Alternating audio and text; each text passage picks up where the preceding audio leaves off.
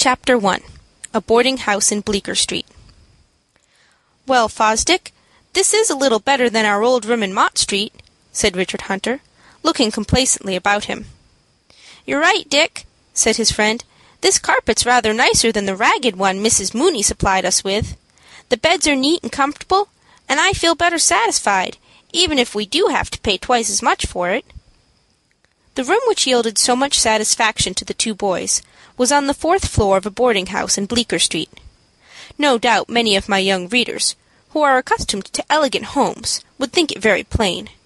But neither Richard nor his friend had been used to anything as good. They had been thrown upon their own exertions at an early age, and had a hard battle to fight with poverty and ignorance. Those of my readers who are familiar with Richard Hunter's experiences when he was Ragged Dick will easily understand what a great rise in the world it was for him to have a really respectable home. For years he had led a vagabond life about the streets, as a bootblack, sleeping in old wagons or boxes, or wherever he could find a lodging gratis. It was only twelve months since a chance meeting with an intelligent boy caused him to form the resolution to grow up respectable. By diligent evening study with Henry Fosdick, whose advantages had been much greater than his own, assisted by a natural quickness and an unusual aptitude for learning, he had, in a year, learned to read and write well, and had, besides, made considerable progress in arithmetic. Still, he would have found it difficult to obtain a situation if he had not been the means of saving from drowning the young child of Mr. James Rockwell, a wealthy merchant in business on Pearl Street, who at once, out of gratitude for the service rendered, engaged our hero in his employ at the unusual compensation, for a beginner, of ten dollars a week. His friend, Henry Fosdick, was in a hat store on Broadway, but thus far only received six dollars a week.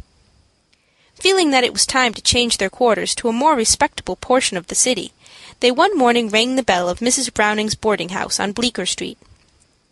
They were shown into the parlor, and soon a tall lady, with flaxen ringlets and a thin face, came in. "Well, young gentlemen, what can I do for you?"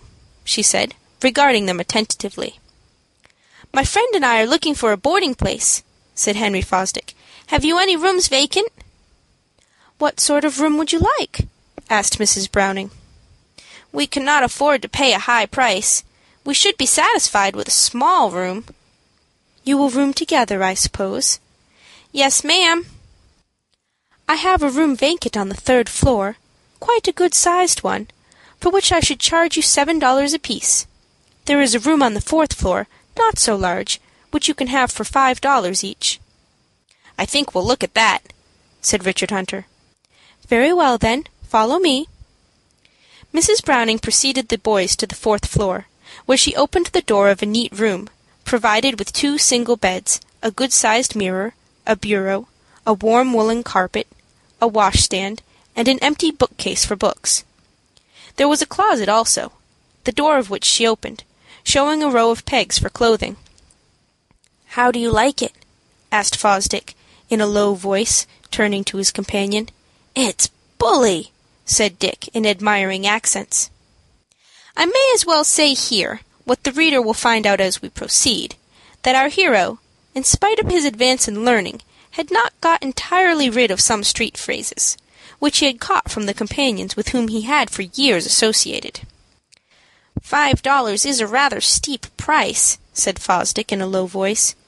"You know I don't get but six in all." "I'll tell you what, Fosdick," said Dick. "It'll be ten dollars for the two of us. I'll pay six, and you shall pay four. That'll be fair, won't it?" "No, Dick, I ought to pay my half." "You can make it up by helping me when I run against a snag in my studies." "You know as much as I do now, Dick." "No, I don't. I haven't any more idea of grammar than a broomstick. You know I called cat a conjunction the other day. Now, you shall help me in grammar, for I'm blessed if I know whether I'm a noun or an adjective, and I'll pay a dollar towards your board." "But, Dick, I'm willing to help you for nothing.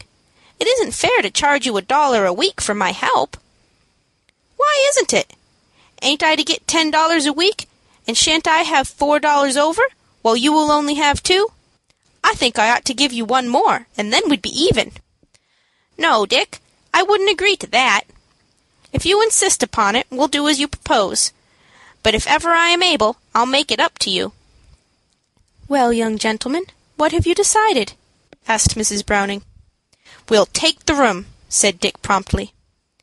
"When do you wish to commence?" "To day. We'll come this evening."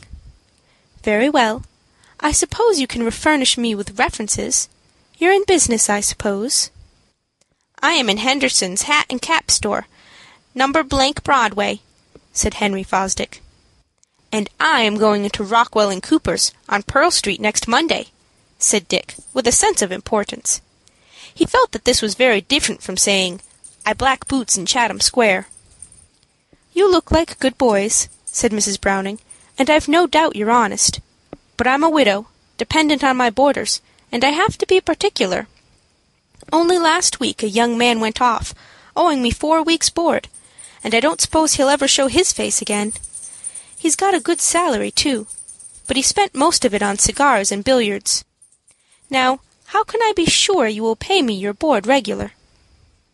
"We'll pay it every week in advance," said Dick, promptly. "Them's our best references."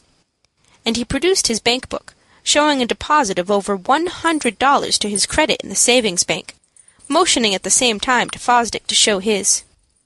"You don't mean to say you've saved all that from your earnings?" said Mrs. Browning, surprised. "Yes," said Dick, "and I might have saved more if I'd begun sooner." "How long has it taken you to save up?" "About nine months. My friend hasn't saved so much, because his salary has been smaller." "I won't require you to pay in advance," said Mrs. Browning, graciously. "I am sure I can trust you. Boys who have formed so good a habit of saving can be depended upon. I will get the room ready for you, and you may bring your trunks when you please. My hours are breakfast at seven, lunch at half past twelve, dinner at six." "We shan't be able to come to lunch," said Fosdick. "Our stores are too far off." "Then I will make half a dollar difference with each of you, making nine dollars a week instead of ten." The boys went downstairs, well pleased with the arrangement they had made. Dick insisted upon paying five dollars and a half of the joint weekly expense, leaving three and a half to Fosdick. This would leave the latter two dollars and a half out of his salary, while Dick would have left four and a half. With economy, both thought they could continue to lay something up. There was one little embarrassment which suggested itself to the boys. Neither of them had a trunk, having been able to stow away all their wardrobe without difficulty in the drawers of the bureau with which their room in Mott Street was provided. "Why are you like an elephant, Fosdick?" asked Dick, jocosely, as they emerged into the street. "I don't know, I'm sure." "Because you haven't got any trunk, except what you carry round with you." "We'll have to get trunks, or perhaps carpet bags would do." "No said Dick, decisively. "It ain't spectable to be without a trunk, and we're going to be spectable now." "Respectable, Dick." "All right, respectable then. Let's go and buy each a trunk." This advice seemed reasonable, and Fosdick made no objections. The boys succeeded in getting two decent trunks at three dollars apiece, and ordered them sent to their room in Mott Street. It must be remembered by my readers, who may regard the prices given as too low, that the events here recorded took place several years before the war, when one dollar was equal to two at the present day. At the close of the afternoon Fosdick got away from the store an hour earlier, and the boys, preceded by an expressman bearing their trunks, went to their new home. They had just time to wash and comb their hair when the bell rang for dinner, and they went down to the dining room. Nearly all the boarders were assembled, and were sitting around a long table spread with a variety of dishes. Mrs. Browning was a good manager, and wise enough to set a table to which her boarders could not object. "This way, if you please, young gentlemen," she said, pointing to two adjoining seats on the opposite sides of the table. Our hero, it must be confessed, felt a little awkward, not being used to the formality of a boarding house, and feeling that the eyes of twenty boarders were upon him. His confusion was increased when, after taking his seat, he saw sitting opposite him a young man whose boots he remembered to have blacked only a week before. Observing Dick's look, Mrs. Browning proceeded to introduce him to the other. "Mr. Clifton," she said, Let me introduce Mr. Hunter and his friend, Mr. Fosdick, two new members of our family." Dick bowed rather awkwardly, and the young man said, "Glad to meet your acquaintance, Mr. Hunter. Your face looks quite familiar. I think I must have seen you before." "I think I've seen you before," said Dick. "It's strange. I can't think where," said the young man, who had not the least idea that the well dressed boy before him was the boot black who had brushed his boots near the park railings the Monday previous. Dick did not think proper to enlighten him. He was not ashamed of his past occupation, but it was past, and he wanted to be valued for what he might become, not for what he had been. "Are you in business, Mr. Hunter?" inquired Mr. Clifton. It sounded strange to our hero to be called Mr. Hunter, but he rather liked it. He felt that it sounded respectable. "I am at Rockwell and Cooper's, on Pearl Street," said Dick. "I know the place. It is a large firm." Dick was glad to hear it, but did not say that he knew nothing about it. The dinner was a good one, much better than the two boys were accustomed to get at the eating houses which in times past they had frequented. Dick noticed carefully how the others did, and acquitted himself quite creditably, so that no one probably suspected that he had not always been used to as good a table. When the boys rose from the table, Mrs. Browning said, "Won't you walk into the parlor, young gentlemen? We generally have a little music after dinner. Some of the young ladies are musical. Do either of you play?" Dick said sometimes he played marbles, at which a young lady laughed, and Dick, catching the infection, laughed too. "Miss Peyton, Mr. Hunter," introduced Mrs. Browning. Miss Peyton made a sweeping curtsy, to which Dick responded by a bow, turning red with embarrassment. "Don't you sing, Mr. Hunter?" asked the young lady. "I ain't much on warblin'," said Dick, forgetting for the moment where he was. This droll answer, which Miss Peyton supposed to be intentionally funny, convulsed the young lady with merriment. "Perhaps your friend sings," she said. Thereupon Fosdick was also introduced. To Dick's astonishment, he answered that he did, a little. It was accordingly proposed that they should enter the next room, where there was a piano. The young lady played some well known melodies, and Fosdick accompanied her with his voice, which proved to be quite sweet and melodious. "You are quite an acquisition to our circle," said Miss Peyton graciously. "Have you boarded in the neighborhood before?" "No," said Fosdick at another part of the city." He was afraid she would ask him in what street, but fortunately she forbore. In about half an hour the boys went up to their own room, where they lighted the gas, and opening their trunks, placed the contents in the bureau drawers. "Blessed if it don't seem strange," said Dick, "for a feller brought up as I've been to live in this style. I wonder what Miss Peyton would have said if she had known what I had been."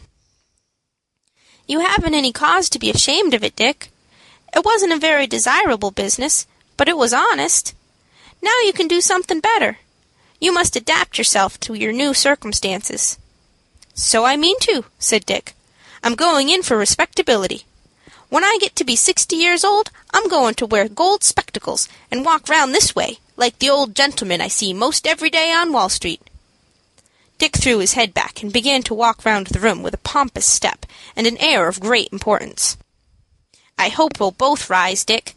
We've got well started now, and there's other boys worse off than we are, who have worked hard and risen to fame and fortune." "We can try," said Dick. "Now let us go out and have a walk." "All right," said Fosdick. They went downstairs and out into the street.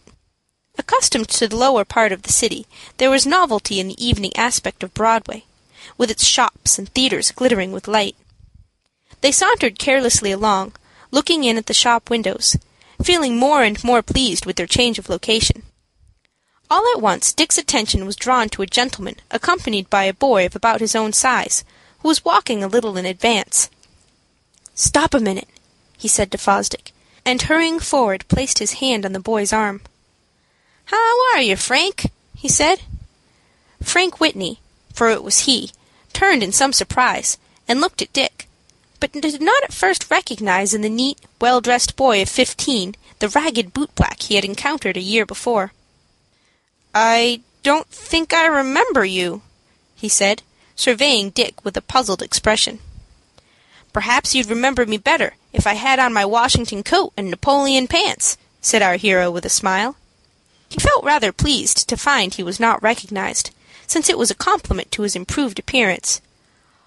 "What!" exclaimed Frank, his face lighting up with pleasure. "Is it possible that you are "Richard Hunter, at your service," said our hero. "But when you knew me I was Ragged Dick." End of chapter one.